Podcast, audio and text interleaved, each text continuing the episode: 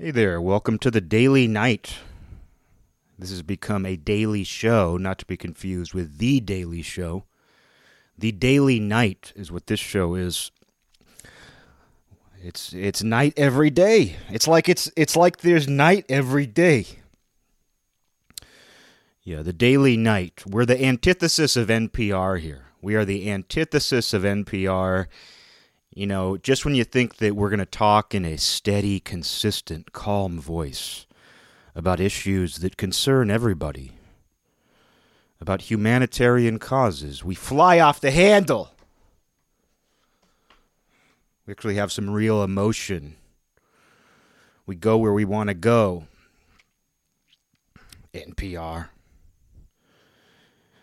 Yeah, check out if you're into NPR and The Daily Show. Check out Every Night's a School Night. You'll love it. It'll, it's right up your alley. It's right up your alleyway. Yeah, the host he, he's like uh, he's a lot like John Olivier. He's an angry British man who thinks he knows exactly how America should be run. John Olivier. Jean Jean Olivier. Yeah, he's got glasses and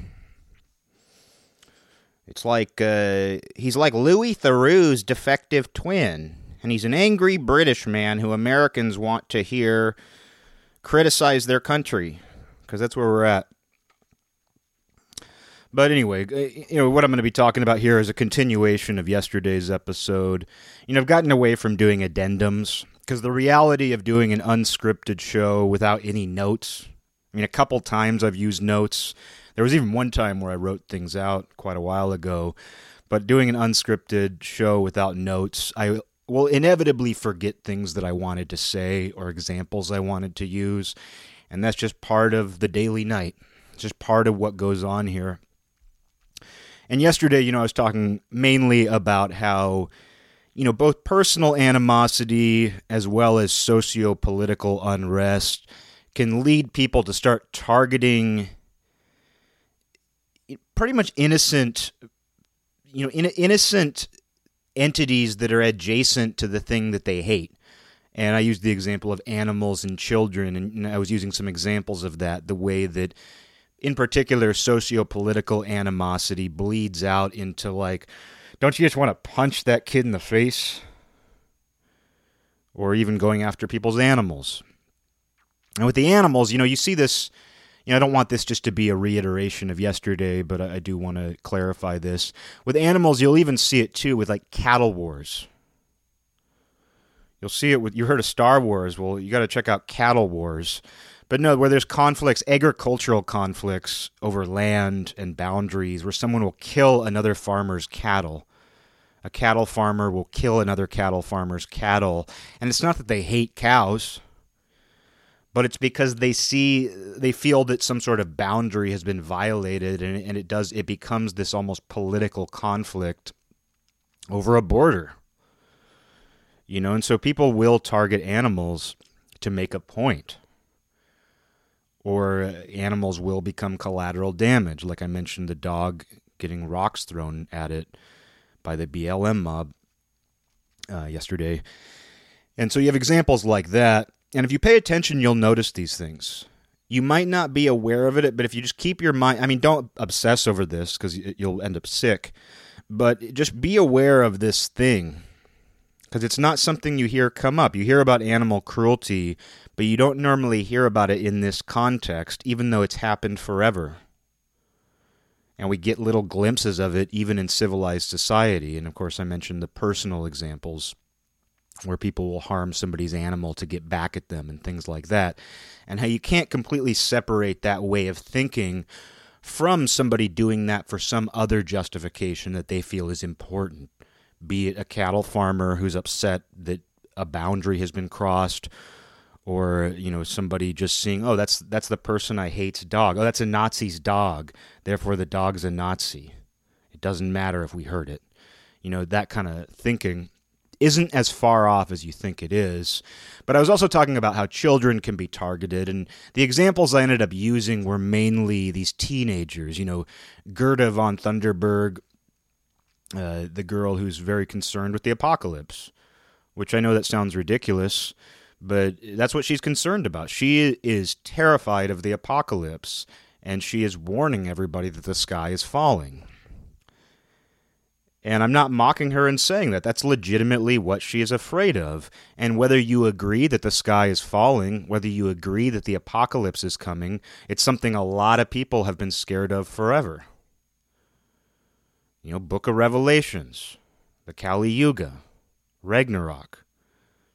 It has a long running spiritual context, religious context, the apocalypse, and now it's even manifested in secular life, where the apocalypse is coming, and it's because of our sins. Our sins are, are escalating, uh, you know, the end of the world. They, they, it, we are accelerating toward the end of the world because of our sins. And Ragnarok, the apocalypse, the, the end of the Kali Yuga, all these things are coming. And so uh, Gerda, she's riffing on that same note. And I'm not going to, you know, condemn her for it, but a lot of people want to. They see her on this platform and they decide to attack this girl. But she is a teenager. I believe she's a teenager. And the same thing played out, of course, the example I used of the smirking Sandman, the boy with the poisonous smile. Which, if you've seen that kid actually talk, if you've seen the smirking Sandman actually talk, he's got a messed up mouth. Like his teeth are messed up. He's got a weird sort of a speech impediment. And I wonder if that smirk is actually just disfigurement. That smirk that everybody was up in arms about. I wonder how much of that is just some sort of. Uh, genetic issue.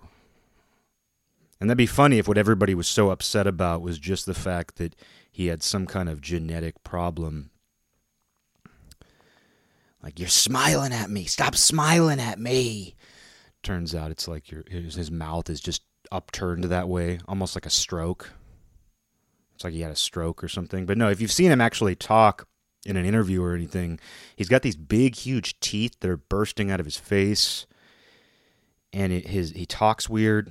So you wonder how much of that smirk is was just some sort of physical issue, you know, really. But but I think I've said this before. I think I said this when these people were still relevant. They're no longer relevant. Oh, you're talking about Gerda and uh, the Smirking Sandman. That's a year ago, dude. Those people were relevant a year ago, and time and the news cycle move so fast now that if you're talking about something from a year ago, it might as well be a thousand years ago It does feel that way, like I'm talking about ancient history here. But it's still relevant. Of course, it's still relevant. And these people still come up, their names still come up. But I think I said it before, like a year ago, but uh, they're going to get married. Gerda and the Smirking Sandman are going to get married, and they're going to save the world. And I'm going to officiate the wedding. I'm going to officiate their wedding. I'm going to get licensed or whatever it is you have to do. I'm going to I'm going to become certified. I'm going to become certified and I'm going to officiate the wedding of these two public teenagers. But I used them as an example yesterday, and just to get back to my point, uh, and teenagers, I think they operate in sort of a gray area where they're almost adults, and you can easily think of them as adults. You can charge them as adults in court in some cases. But I don't know that they were the best example. I think they were a good example of what I'm talking about, where people think that it's okay to relentlessly mock this terrified girl. And they also think, and I mean, here I am, I'm obviously making a joke about her and, and him. I think it's a little different, though. I'm not doing it because I'm not, I don't know, maybe, maybe I am just as bad as everyone else. I don't know. Obviously, I'm making light of this whole situation, if nothing else. But um, I derailed myself because I became very self conscious. Um, but with these people, they're teenagers, so they kind of fit into this gray area. And even though I think they are great examples of the way that we we end up with this toxic animosity toward kids, because I think of teenagers as kids, even though they are in this, they're on the cusp. You know, teenagers are on the cusp of becoming adults, sort of. Now, less and less you know, as childhood extends into people's 30s and 40s now, it becomes less and less obvious that teenagers are on the cusp of becoming adults. And I include myself in that. You know, I include myself in the in, in having some sort of extended childhood. Um, but uh, you know, with that though, it's like I, probably should have used more examples yesterday of how socio-political animosity doesn't just target teenagers, who I admit are in more of a gray area, but it also even goes to little children. And a couple examples that I should have brought up yesterday, there was an example of uh, a kid who I, I believe he was wearing a Trump hat, a Trumpsfeld hat. Excuse me. I know nobody knows what Trump means. What I meant was I was just shortening Trumpsfeld. He was wearing a Donald Trumpsfeld hat, and a man ripped it off of him. You know, which is assault, especially doing that to a kid. He ripped the hat off of him, and there was video of the kid crying. Just a mean thing to do. You know, because people justify that where it's like it's it's actually child abuse to put a Trumpsfeld hat on the kid. The real child abuse in this situation is putting a Trumpsfeld hat on the poor little kid. Yeah, so the right the right thing to do is rip it off his head. Yeah, that's the right thing to do. It's far more traumatic. God forbid that, you know, and yeah, I mean, I think I do have issues with parents overly politicizing their kids, just like I have problems with people politicizing their pets. You know, I do take a little bit of issue with that. I don't think that your child is necessarily the right platform to broadcast your political beliefs through. Kind of like these moms who will post online, or you wouldn't believe my kid's a genius. He's five years old and he came up to me and he said, you know, uh, why can't everybody worship Ruth Bader Ginsburg? My kid's a genius. It's like my kid came up to me and he said, uh, just what is wrong with Donald Trumpsfeld? Like, where does he come up with this stuff? It's almost like he listens to me rant about Donald Trumpsfeld all the time. But no, my kid's a genius. My kid's a political genius. My, my kid's a political genie. You know, people, I, I don't like people politicizing their kids. Not that politics aren't important and not that you shouldn't educate your kid as to how the world works, but I do take some issue with that. So I don't necessarily agree with somebody putting a, a MAGA hat on a five year old. But you look at that, and the guy who comes over, and this was caught on video, a guy ripping the hat off the kid, making the kid cry. That's nasty behavior. That's honestly that guy could have hit the kid, you know, as far as I'm concerned. I mean, it's assault. Physically crossing that barrier, no matter what you think that hat represents, the idea of touching a kid you don't know, or if you do know him, but touching a strange a strange kid, and then uh, and just on the opposite end, just because I want to be fair and balanced here, as part of the as part of the daily night, I want to be fair and balanced. You know, I have a friend who lives in Orlando, Florida, and he's definitely left of center.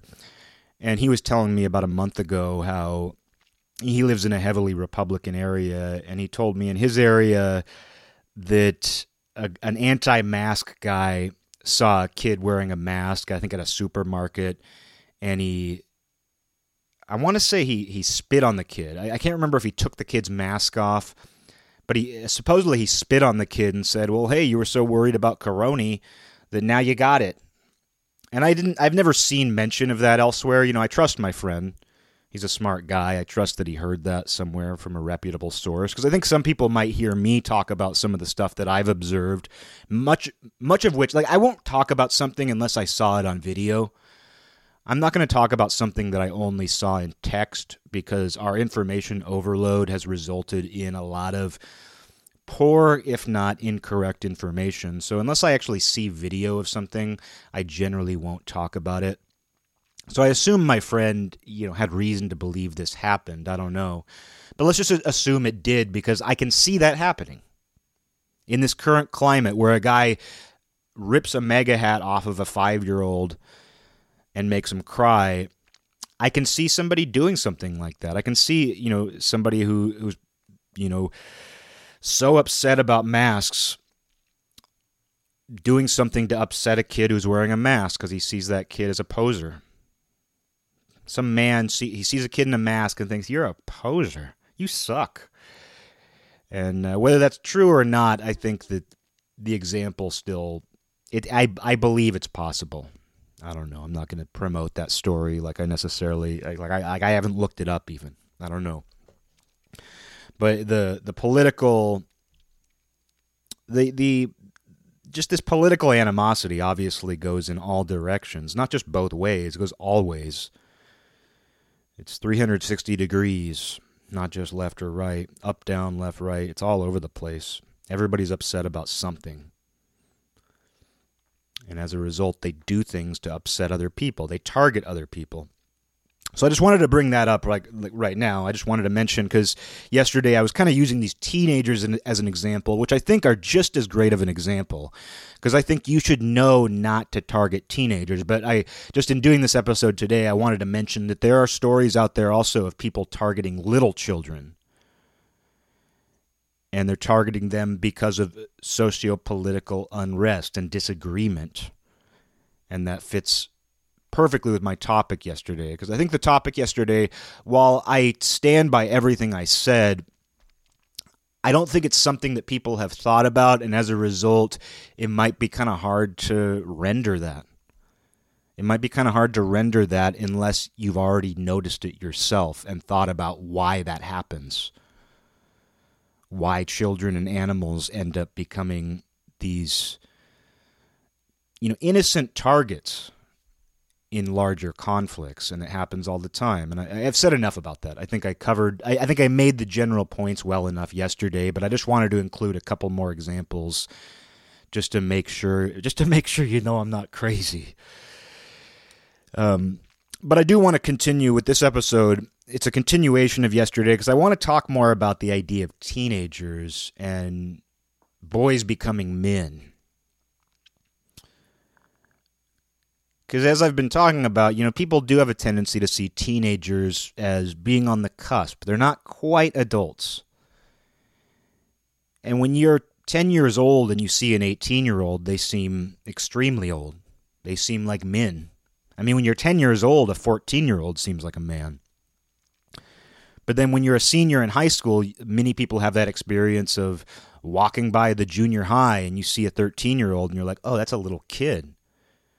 And of course, the older you get, the more you start to see people who are relatively close to you in age, but still a little bit younger. They start to seem younger and younger to you as you get older.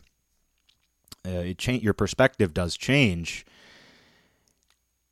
And it, it's very difficult for us to wrap our brains around, you know, what that it's very difficult for us to understand the actual distinction between a boy and a man.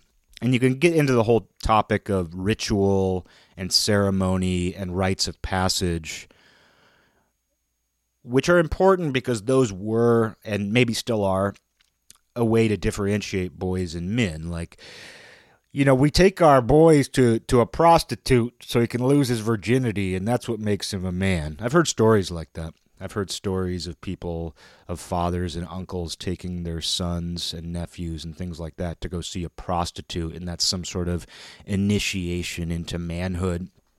But of course, there's a lot of other things. I mean, there's simply becoming 18, which is official adulthood, even though it's more of a, a probation.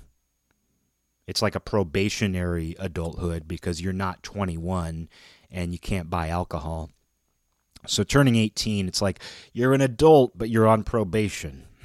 So you don't really feel like an adult. And so we have that. And then, you know, there's certain things you can do at 17. Like there are some things that uh, they allow you to start doing when you're 17 that are only available to adults. Like we start to see 17 year olds as, you know, something like they're almost an 18 year old. So we're going to give them certain privileges. But of course, as time has gone on, it's become less and less obvious, and people have entered this perpetual childhood.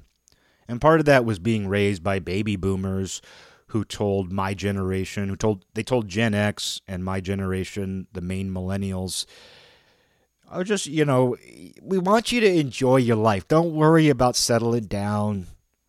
We want you to just have have a good time as long as possible, because by the time you have kids, you know it'll be too late.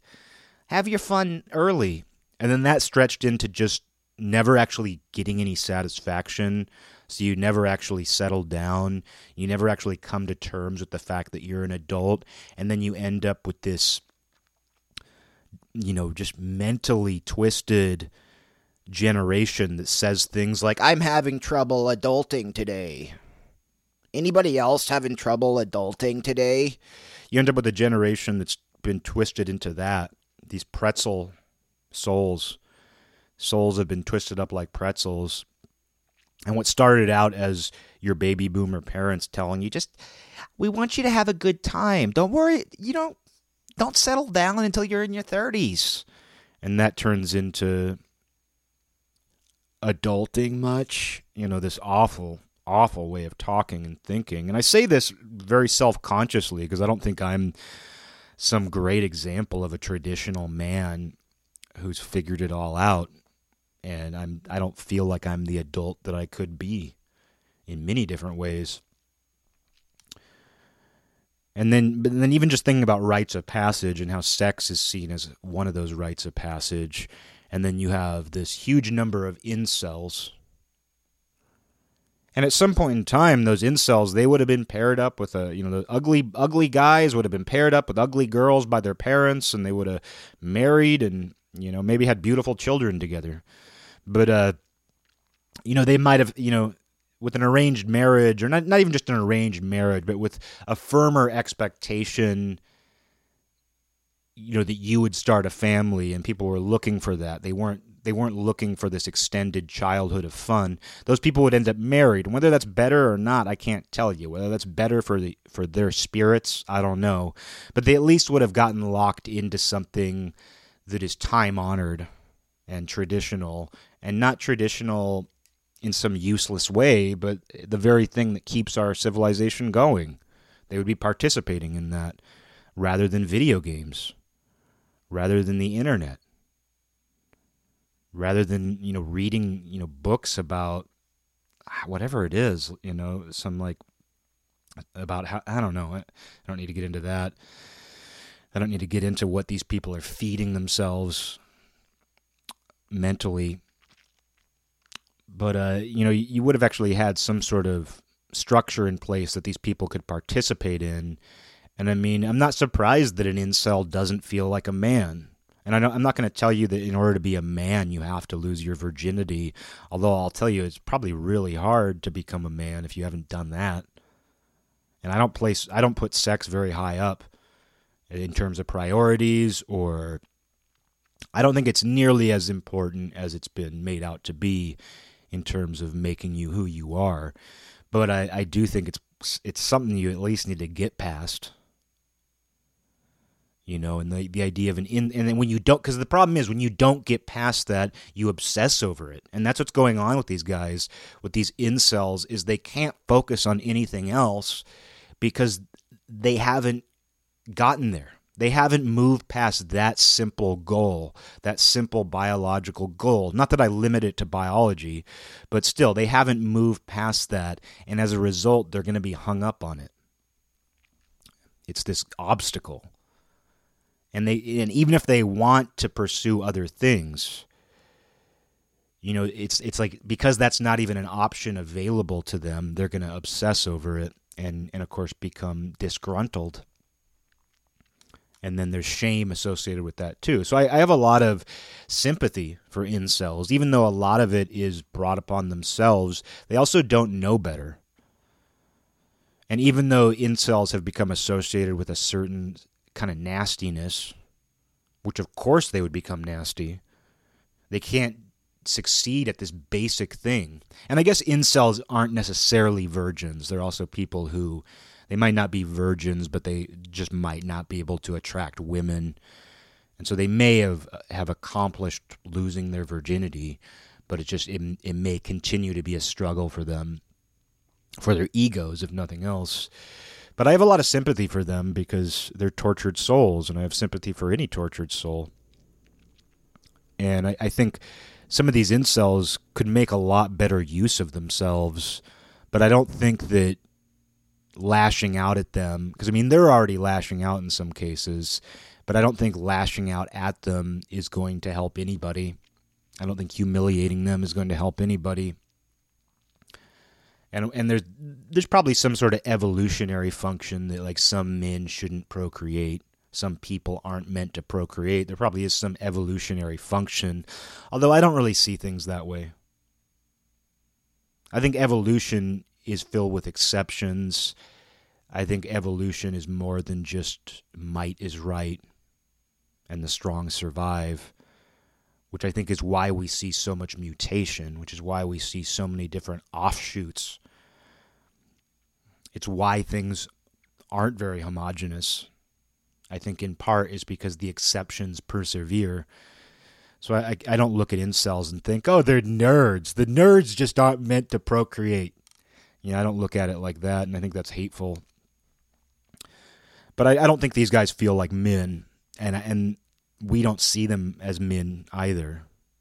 When you think about what the stereotypical incel is like, it's very hard to reconcile that with manhood.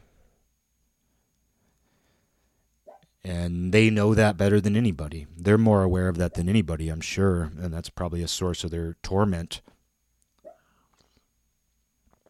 But it's not just them, because, you know, in many cases, we have a harder time recognizing the distinction between boy and man. And not just because we don't have these traditional rites of passage. Because, as I've mentioned on recent episodes, I don't necessarily believe you have to participate in these rituals. There are some, like yeah, losing your virginity. I think in order to become a man, you know, you pro- unless you're unless you're truly a floating orb from the time you're born, and and you're born into a monastery and destined to become the Dalai Lama, which I don't know. Is the Dalai Lama a virgin? I don't know.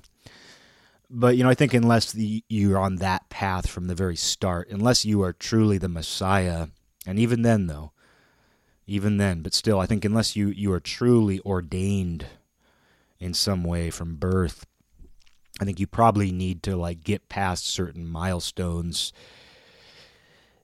just on that level alone. But I also don't think you need that much ceremony and ritual to become a man. Like, you don't need to become an Eagle Scout. But there were ways that I think helped define I, I think there were ways in the past that helped men gain a greater it helped define them as men opposed to boys. It gave them that definition. It gave them that shape. If you think about people as silhouettes, I think there were certain life events that turned the silhouette of a boy into the silhouette of a man. And one of those was military service. You know, yesterday was Veterans Day. Both my grandpa and my grandma were uh, they they were both part of World War II. They they were both veterans, and you know you think about that, and that so many men did do military service. I saw something today actually that said that at one point, sixty percent. It must. I think it was Yale. It was in reference to an Ivy League school, and it said at some point, I think it was in the nineteen fifties, sixty percent of the male students at this Ivy League school in the 1950s had served in the military. And then something came out yesterday as well, given that it was Veterans Day. I think this stuff was making its rounds.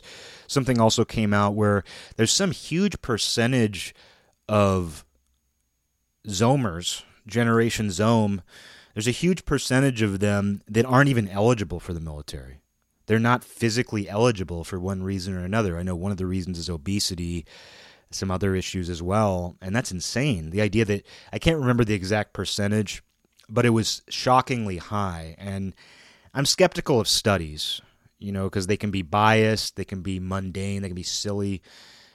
We learned we we spent ten billion dollars at Harvard to learn that water is wet.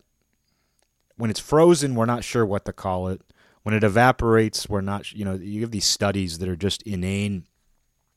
But that doesn't mean you throw them all out, you know, and I think that this, even if this was only partially true, just the fact that this many people are ineligible for military service is completely insane to me. And uh, you know, I'm obviously I'm not a veteran. Obviously, I wasn't in the military. I have respect for it, and I see where things like military service, not necessarily military service, but anything that that put somebody on a warrior path, even temporarily. You know, anything that just made someone feel like they were a warrior temporarily. You know, I played football when I was growing up and didn't end up I ended up quitting at the beginning of high school. But I think that's, you know, a certain part of learning what it is to be a man too, where you know someone's going to hit you. You're going to have to hit somebody and you're not afraid of that. You're not afraid of that physicality. I'm not a fighter, but men did used to fight more. Like I've looked through my dad's yearbook. He graduated from high school in 1966, and one of his good friends in high school was a boxer, and there are photos of him boxing. And you hear about high schools that had boxing rings in the gym and you could be a boxer through your school in the same way that you would play basketball or be on the wrestling team. You could actually box at that point in time.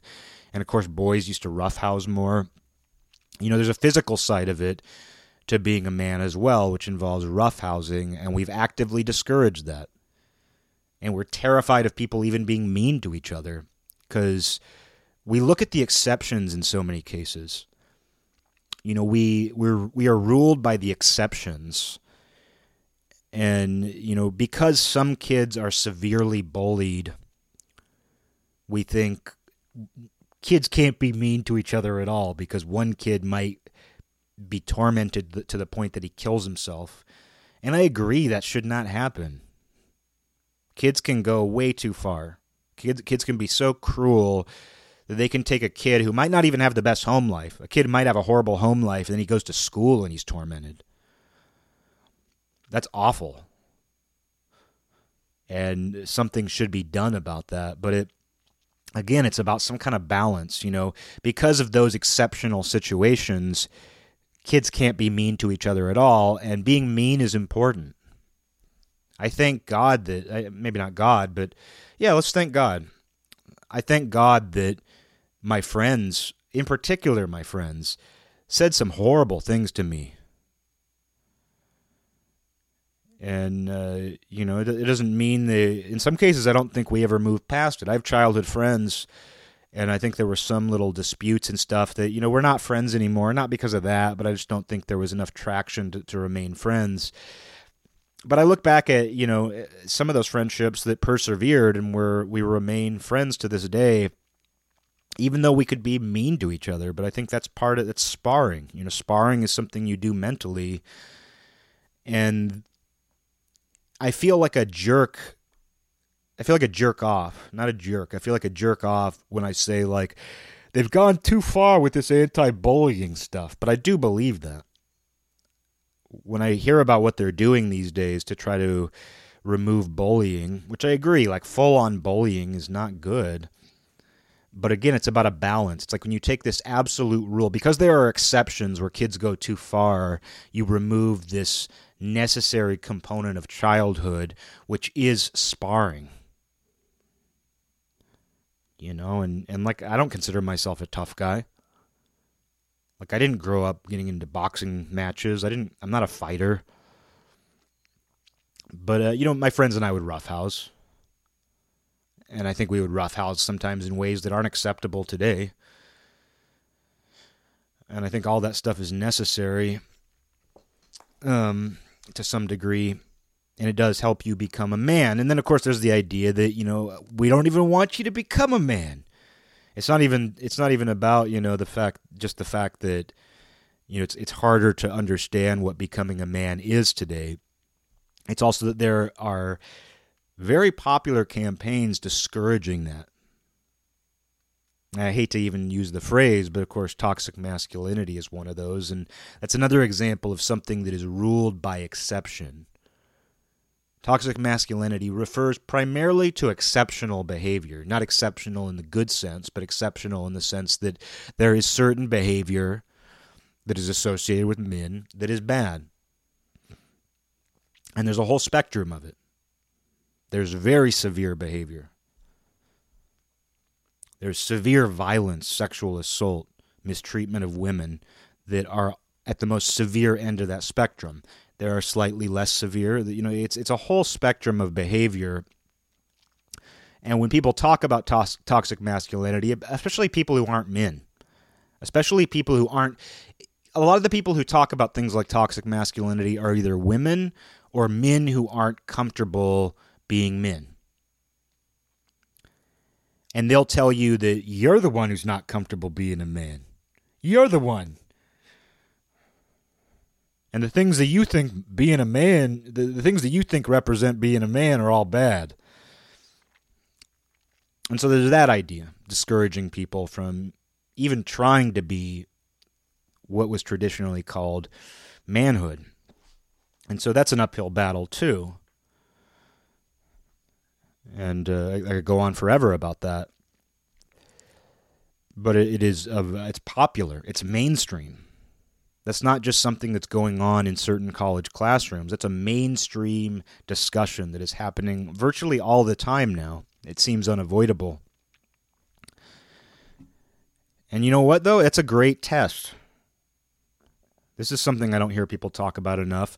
But when you hear people talk about how these traits that we associate with manhood are inherently bad, when you hear people talk about that, not giving into that and not overcompensating either. Like, don't become the most severe end of that spectrum just in an attempt to, to fight them. Like, don't become a violent brute in your opposition to these people who use phrases like toxic masculinity. You know, but you know, be willing to go into that spectrum. Like, be willing to be what you think a man is and what your idea of, of manhood is. Be willing to go into that without fear, but you don't have to overcompensate. You don't even have to fight these people. You know, you don't you don't even have to be at war with those people. You can just live your life as you see it, as you see fit. And it turns out that's probably in line with most traditional men. Like you you might not be able to fix cars yourself. You might not know how to build a house from scratch. You might not know how to chop down a forest and build your own house. You, you, you might not have those skills and those tools available to you, but you still have the mindset. You still have the capacity. You still have it in you to be that, even if you are a modern man. And I see the opposition to that as a test because it shouldn't be easy. It, sh- it shouldn't be easy to simply just be a man. It should be something that you get a little pushback on. If you're not getting a little pushback on being a man, I don't know that you're being a man. Because a man is an individual, and I think that's what I'm going to get at here is that it's not about fitting perfectly in line with what other generations thought a traditional man was. Oh, you didn't you Oh, so you didn't have a boxing ring in your school? Oh, so you didn't get drafted into World War II? Oh, so you didn't get married at age 20? I guess you're a boy. You know, it's not even about that. I think what you end up seeing throughout history, throughout time, is that the most intrinsic aspect of what it is to be a man is your individuality within the framework of manhood. Like you're not such an individual that you're completely destroying everybody's concept of what manhood is, but you're able to express yourself individually within that. And you are a product of now, just like you're a product of then. All of that is a part of you. All of that runs through that ancient vein and makes you who you are. But that ancient vein blooms in the body you currently have. And as a result, yeah, you're a modern man too. It's why I don't pretend to be some Luddite where I'm like, yeah, I'm I'm 34 years old, but you know what sucks? You know what sucks? Smartphones. You want to know what else sucks? Social media. You know what else sucks? The fact that they put corn syrup in Coca Cola, not sugar, not cane sugar. You know, you can be this person who's pretending you're role playing that you're from another time, and that's in you. You know, you have ancestors who lived then, and they've passed something on to you.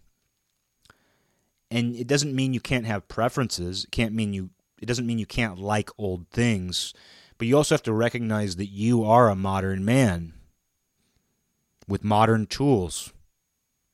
And you see this, I've mentioned it before with paganism, where people who call themselves pagans in 2020 or 2001 for that matter, or 1990, whatever, you know, in the last, any kind of modern pagan, in the last hundred years for that matter, how, let's call them neo pagans, have this idea that it's like, I've got to pretend that I'm a villager from the year 200 AD. And in order to be a pagan, I've got to wear animal fur for a ritual where we burn candles on a deer skull and spread honey around our garden to commemorate the solstice. That's what makes me a pagan. It's like, no, a pagan uses every tool available.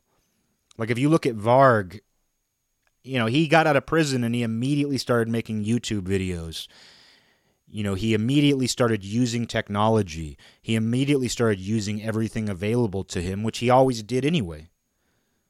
But he didn't get out, even though he, he lives this rustic life. And it doesn't matter what you think about him, it doesn't matter what your opinion is on his opinions. I think everybody is pretty much in agreement that that man is the embodiment of paganism. But you look at him, and yeah, he he fixes his he makes YouTube videos of himself fixing his Jeep and then he'll make a YouTube video on how you cross a river with a giant Nordic shield on your back, with a Viking shield on your back. You know, so he goes for this ancient thing, but yet here he is making YouTube videos. But he hasn't disregarded the ancient stuff either. You know, he hasn't disregarded the shield. He hasn't disregarded the garden. Disregarding. He hasn't disregarded the garden, uh, but he hasn't. He hasn't gotten rid of the ancient things. He's integrated the ancient things into a modern way of living. And it doesn't matter what you think about his views. It doesn't matter what your your opinion on his opinions is. That guy is a pagan, and I don't think it's any coincidence that he uses everything available. Because when you think about the ancient pagans, these people that these neo pagan groups try to role play as. It's like, oh, uh, you know, we're going to try to be these people who existed in the year 1000 AD. We're going to try to live exactly like them. We're going to pretend with, that we are them tonight. And like those people were using what was then modern technology.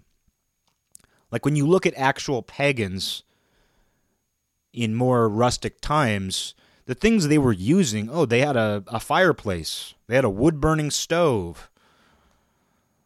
Oh they built a house out of logs. Oh but they're not real pa-. like there was somebody probably back then who was like they're not real pagans because they live in a, a log house. They live in a longhouse real pagans just sleep in the woods. You know there's always going to be somebody who says the real thing means doing this the real thing means not using anything modern. But it's like when you role play as a pagan today and pretend that you are doing something timeless, the real timeless process is to use all the tools available to you within reason, within your set of ethics, because there is a set of ethics there where it's like, yeah, you're not going to use something that you think is destroying the earth. You know, I don't think, you know, somebody who has a relationship to nature where their paganism is centered around a relationship to nature, which is pretty much all paganism. I'm a cyber pagan. I'm a cyber pagan. It has nothing to do with nature.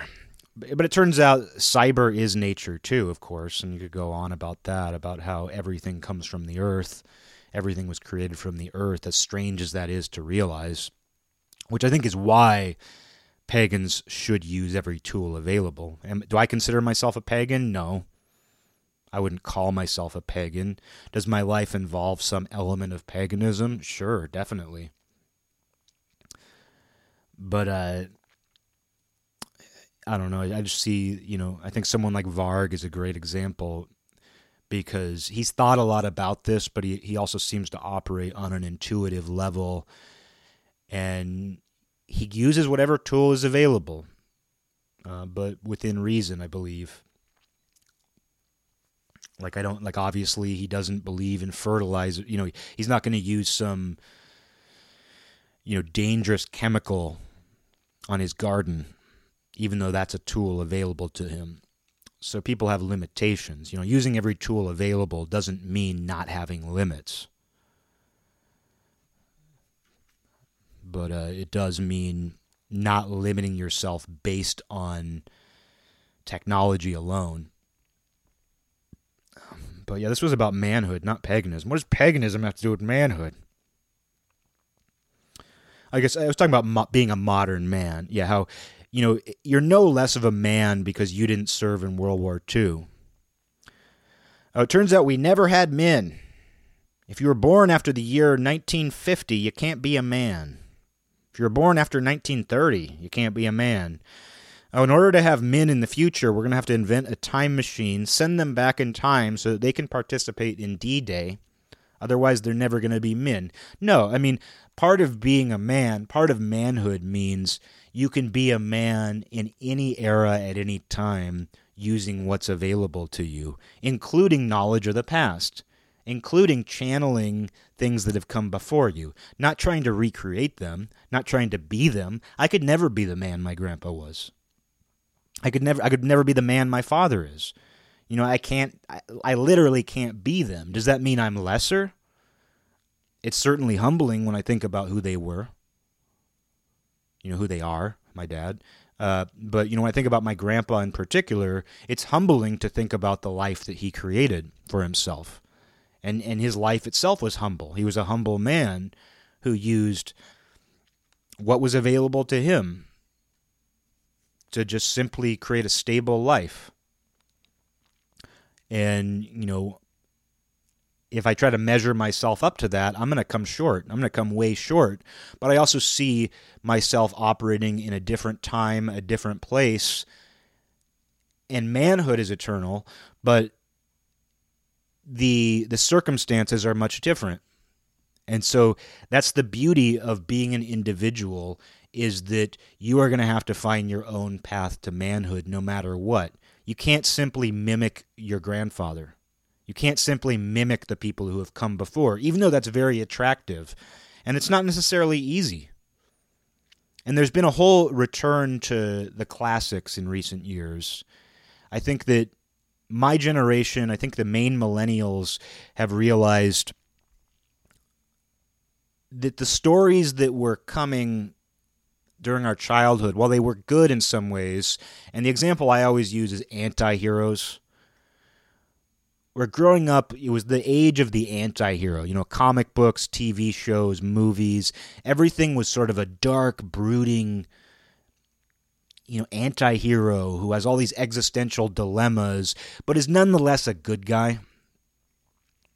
And you saw a lot of stories like that where it was like, well, uh, you know, I'm I'm I'm the protagonist, but I think about all this stuff, man. I'm the crow. I'm Spawn. Batman's a little bit of that. I wouldn't call Batman a real anti hero. Batman's a pseudo anti hero. But you had a lot of these anti heroes in stories where it it's like, I'm gonna I'm gonna look like a bad guy. I'm gonna have all these dilemmas. I'm I'm gonna not feel like a good guy, but I'm still gonna be a hero of some kind. And I think the inevitable conclusion of that is that many of us who were into that growing up grew up and we were like, you know what? I actually just want classic heroism again. I actually just want the classics. Because all this anti hero stuff, all this existentialism, all this nihilism didn't really get me anywhere. And so you're drawn toward classic literature.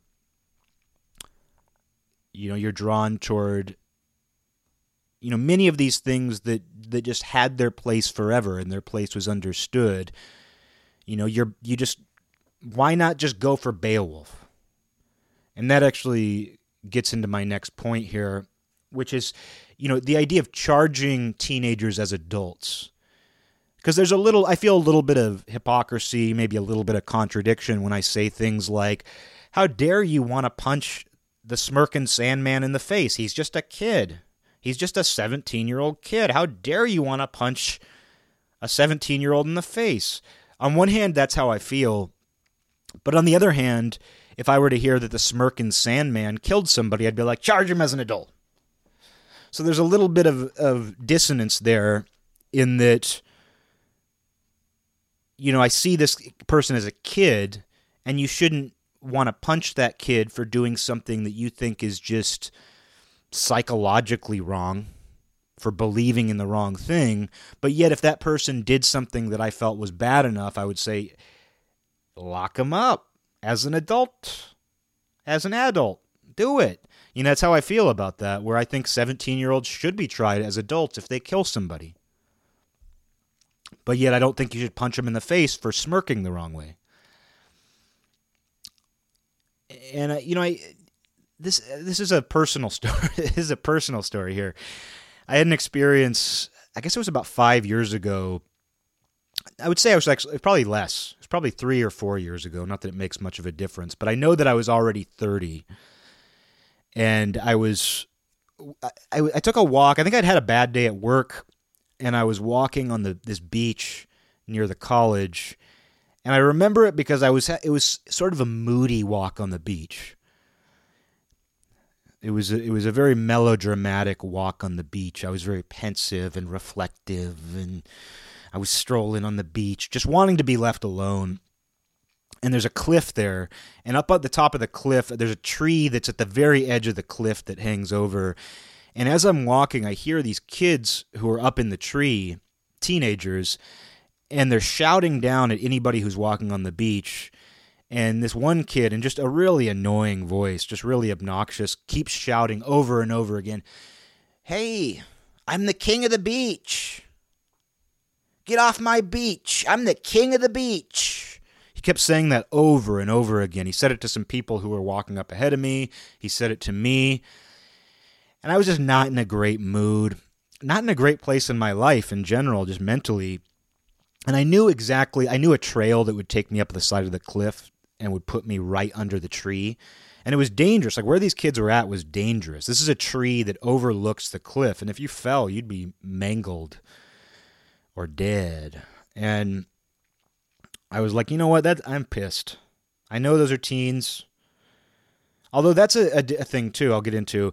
But uh, because I think it might even have been the same day. I had the realization that I, I, kept seeing teenagers in the woods by the college, and I was like, "There's there sure is a lot of high schoolers in the college woods today." And then it hit me where I was like, "Oh, these people are college freshmen, and they just they look a lot younger to me now because I'm 30."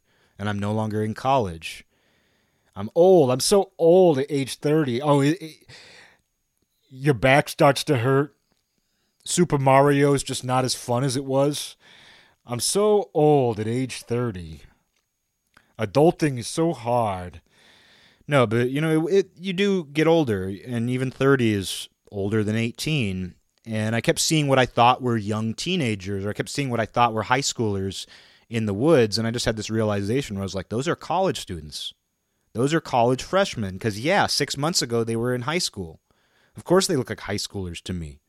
Just because they participated in a ritual that separated them from their high school identity and now they're college kids doesn't mean that some great amount of time passes. It doesn't mean they age. Like, you don't go through your high school graduation ceremony and age 20 years.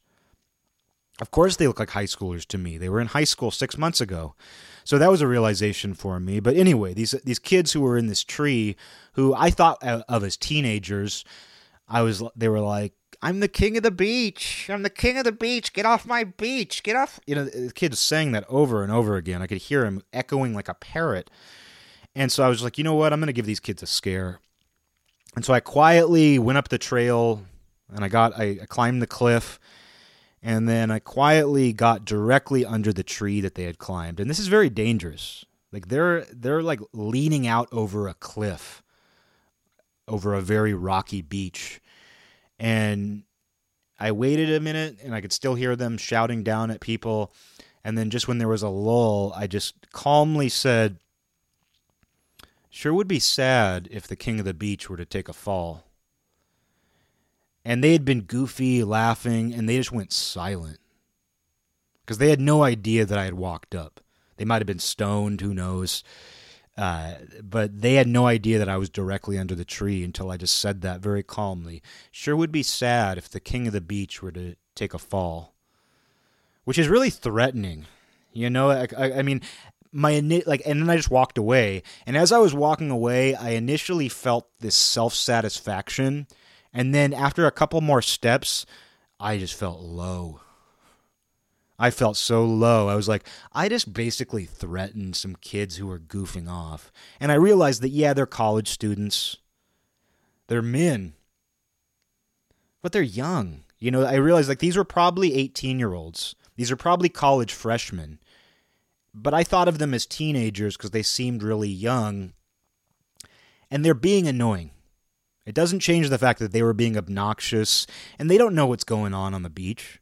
Like, they don't know, like, I could, you know, something horrible might have just happened in my life. It turns out I, the only reason I was in a bad mood was probably just some stupid existential feeling. Like there was probably nothing really going on. It was probably just some like Saturn return bullshit. But I'm, you know, they don't know what's going on with people on the beach. You know, someone might have just gone through something horrible and they went to the beach, you know, for some sort of just to get in touch with nature, get away from life and yelling at them that you're the king of the beach, blah, blah, blah. That's annoying, and you don't know what's going on with somebody else, and you should try not to bug people you don't know. That said, what I did was stupid, and I, I just I felt very low. Like a few, it was a matter of steps. Like I went from feeling very self satisfied, like I showed those kids, and even though they were probably 18 or 19 years old, that was a moment for me when I realized, oh, those aren't my peers. To them, I'm just some man in the woods who decided to say something ominous to them because they annoyed me. I realized there was an imbalance of power, definitely an imbalance of maturity, but maybe not even that much of an imbalance of maturity because what I did was really immature. The idea of basically threatening to like knock this kid out of a tree for annoying me on the beach, you know, eh, not cool. I mean, it's funny. like like I look back at that because nothing because I mean of course like I'm not a fighter. I'm not I'm not a, a dangerous person. But just like I mean I look back on it and laugh because it's like wow, I can't believe I said that to those kids and it it sure shut them up. It sure killed their high cuz they knew they couldn't get down from that tree.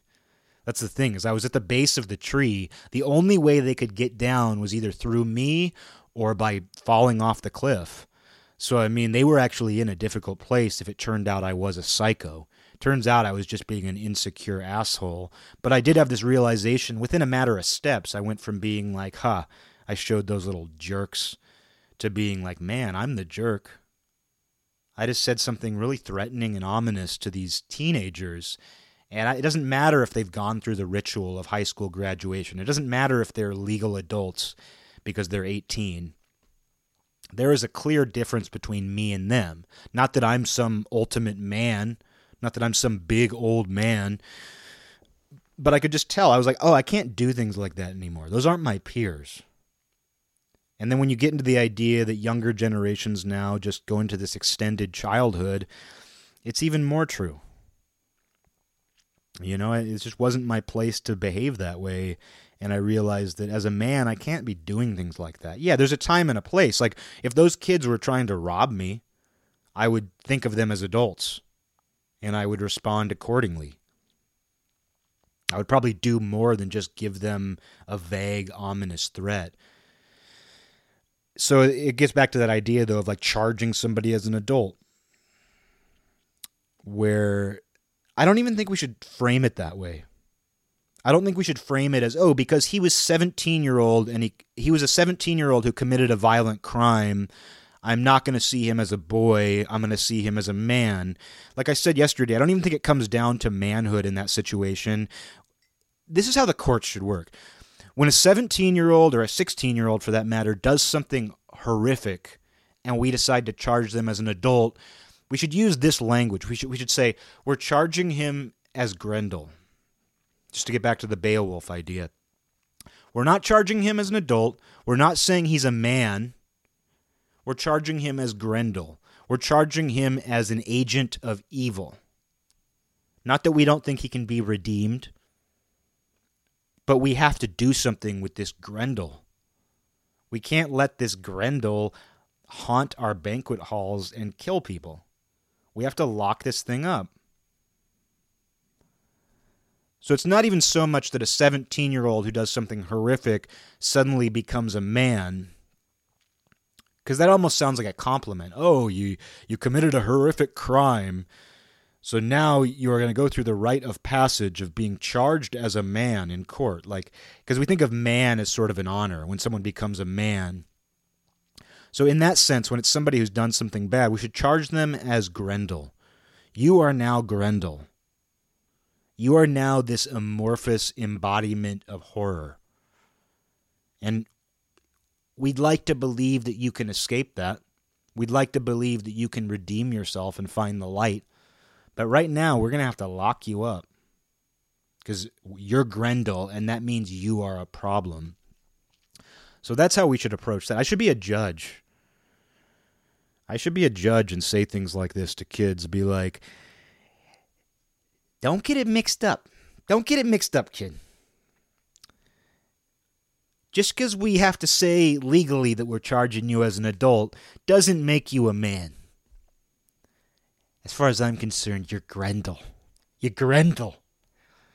And as a result, we're going to lock you up. I wish we could do more. I wish I could slay you like I'm Beowulf. I wish I could throw you from that tree like we did to the king of the beach. um, no, I'd lo- that'd be fun.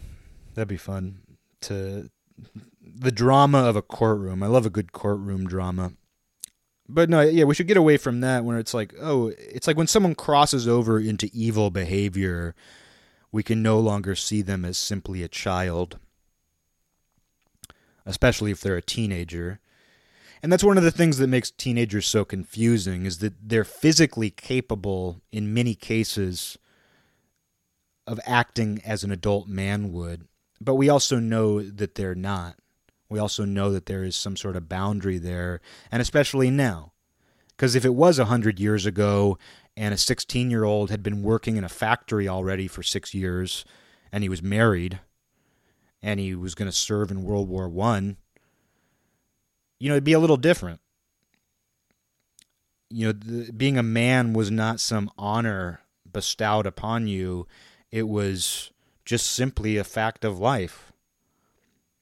Because the whole teenager gray area is largely a product of pop culture. You know, you think about the era of the teenagers, rock and roll, the 1950s, the idea of going on joyrides, something that just wasn't even an option. The idea of teenage pop culture being a product of the 1950s in a way that eh, you'd never saw that before. It's not that people didn't go through some kind of adolescence in their teenage years. you know, it's not like everybody became an adult immediately as a teenager in the 1920s, but there just really wasn't a cultural platform for it, which is why the 1950s were so significant. Where the idea was like, you know, hey, spend these teenage years caring about girls, rock and roll, and cars, and trying to have fun. And then you see with the next generation, you see with the when the baby boomers were that age in the mid to late 1960s, early 70s, the idea was, hey, you know, I know I know that uh, you know we said just keep the teenage years limited to the teenage years and have f- focus on fun during your teenage years, not getting a factory job at 15 and starting a family yet. Wait till you're 20. You know, with the baby boomers, it became Go off to college and keep having fun. Like treat your treat your the first half of your 20s like you're just having fun. Don't worry about anything. And then you can see with Gen X it became you it just keeps getting pushed back.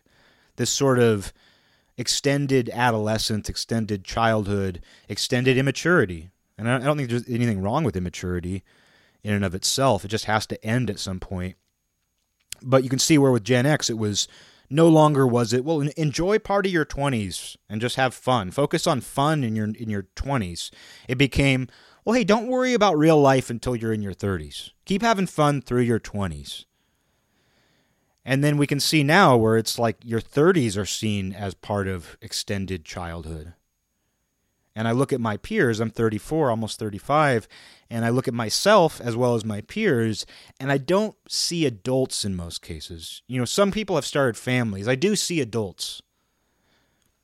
But when I look at what people are focused on, which is fun, but they're not having much fun. The focus is on fun, but they're not having much fun. They're not getting much satisfaction. There's a lot of issues with substances. There's rampant depression and anxiety. People don't feel like they're meeting their goals. They're going through the phases of a teenager. They're reinventing themselves. They think that tattoos and dyed hair and fashion statements are going to give them some sense of meaning.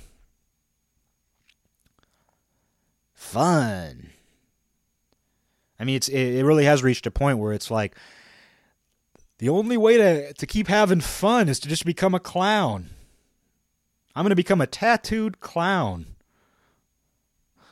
You know, eventually it did it would go there, right? Eventually it would go there where it's like, geez, my childhood just keeps getting pushed back farther and farther. It keeps getting extended. And now I'm 40. And I, I, don't feel like I've really satisfied my urge for fun. I just don't feel satisfied. So I guess what I'm finally to do is just become a clown. I'm to become a clown.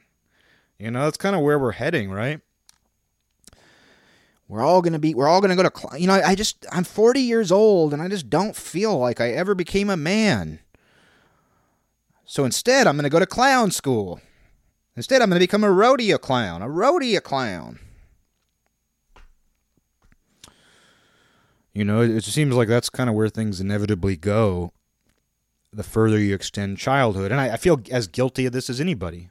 And I don't think you should feel guilty, but you should just recognize it for what it is. Where I do feel like there are certain elements of my adolescence that I've held on to and part of it is because I like them. You know, I think you can genuinely like things. But the example I always use is I mean, we live in a time where fathers and sons both are addicted to video games. Like in previous eras, there was a much sharper distinction between what parents did and their kids did. And I'm not saying that was ideal, because the idea was is that your parents get boring. Like I'm not saying you have to get boring as a parent, but the idea that it's like, yeah, me and my dad, we both wear, we both collect Funko Pop dolls, and we wear Legend of Zelda shirts. Because my dad, he's just as obsessed, he's just as addicted to video games as I am.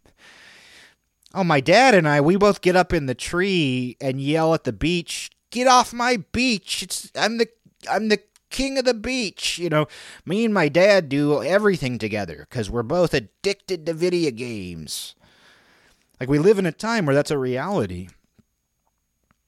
Like, I mean, there were other versions of that where it's like, you know, somebody could look at, like, my dad and I both love football and we've always connected over the NFL.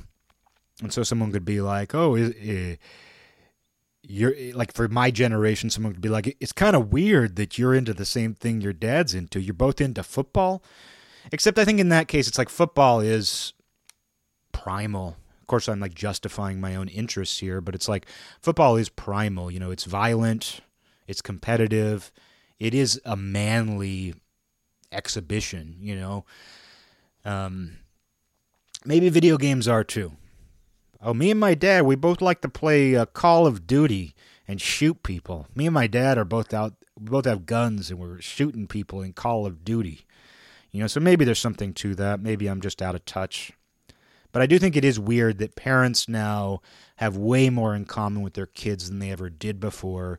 And it's not that the kids have taken on older people's interests. It's not like you don't see people where it's like, yeah, the, the father and son are exactly alike in 2020. The kid reads the Wall Street Journal. I mean, you do have freaks like that. You do have like the future business leaders of America that are like, I'm going to be exactly like my grandpa.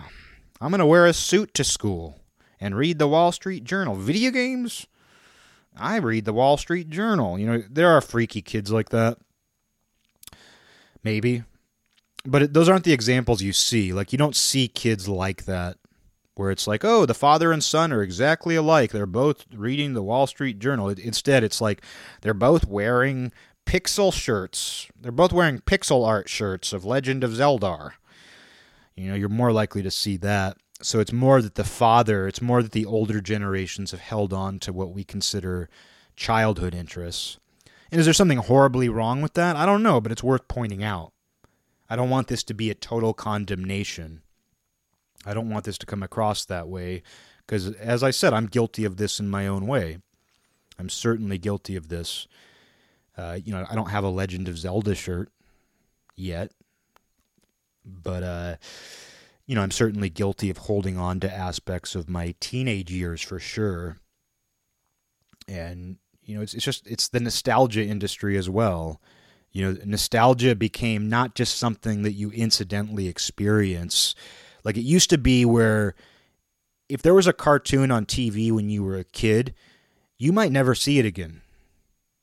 Unless some show unless some TV channel did reruns much later. But it's like if there was some kind of toy from your childhood, unless you kept all your toys, you might never see it again unless you went to a junk shop or a secondhand store. Whereas now it's just, you're saturated in nostalgia. You know, things have been reissued for one, so if you want to buy it, you can. I mean, that's been going on for a long time. But also just the the invention and popularity of the internet, it became this primarily a way, in many cases, to experience nostalgia all the time. And it's not surprising that that became an entire industry where people are wearing their nostalgia. So it's not even really nostalgia anymore. It's just simply this constant. It's something that's never ended. You know, you're constantly immersed in nostalgia, and therefore it's not even nostalgia anymore. You just never went through a phase in your life where you weren't obsessed with Legend of Zelda. you know, like you think about people today where they they never had a period in their life where they weren't playing Legend of Zelda and now they're 50 years old. And their son is going to play Legend of Zelda just like them. Just something to be aware of, you know, just something to be aware of really. And uh I don't know, manhood. I think you can define it in your own way. I think part of being a man is having an individual approach, not seeing yourself as completely separate, because there is a brotherhood. There is a brotherhood of manhood. I mean, I think manhood is a form of brotherhood. But I think that that brotherhood celebrates individuality as long as it isn't some kind of threat, as long as it isn't some kind of as long as it isn't at odds you know with with like the collective really is basically what it comes down to. Because there's a lot of room for individuality. There's a lot of room for individual manhood without needing to challenge the entire concept of manhood, which is exactly what we've been seeing now in recent decades, where it's like there's this attempt to redefine manhood by completely toppling everything that manhood has always represented. And that's not the right approach to me. I think you can mutate underneath. You can be your own mutant man underneath the surface without needing to completely topple the entire system because you don't feel macho or you think that some men are toxic, or you don't like football. You know, you don't need to topple the entire structure because you don't fit into some stereotype perfectly. I mean, the idea of manhood has continually evolved. It's not like it's remained static. Again, each set of each generation of men have different tools available to them each generation of men have a different modes and means for expressing what it is to be a man. And what it is to be a man is an individual experience. Even though it is part of something eternal, it is part of something timeless. And no matter what people do to suppress that, it will always rise up. And I have a lot of I have I have a lot of faith in what that can be. And I try to do my own part, both for myself and because I think there is some sort of ideal in that. I think there is some sort of ideal in this constantly evolving yet consistent idea of manhood and what it means to be an individual man and part of the brotherhood of all men. It doesn't mean you have to treat everybody like your brother, but I think you have to intuitively understand that that's part of what it is to be one of them, to be one of us.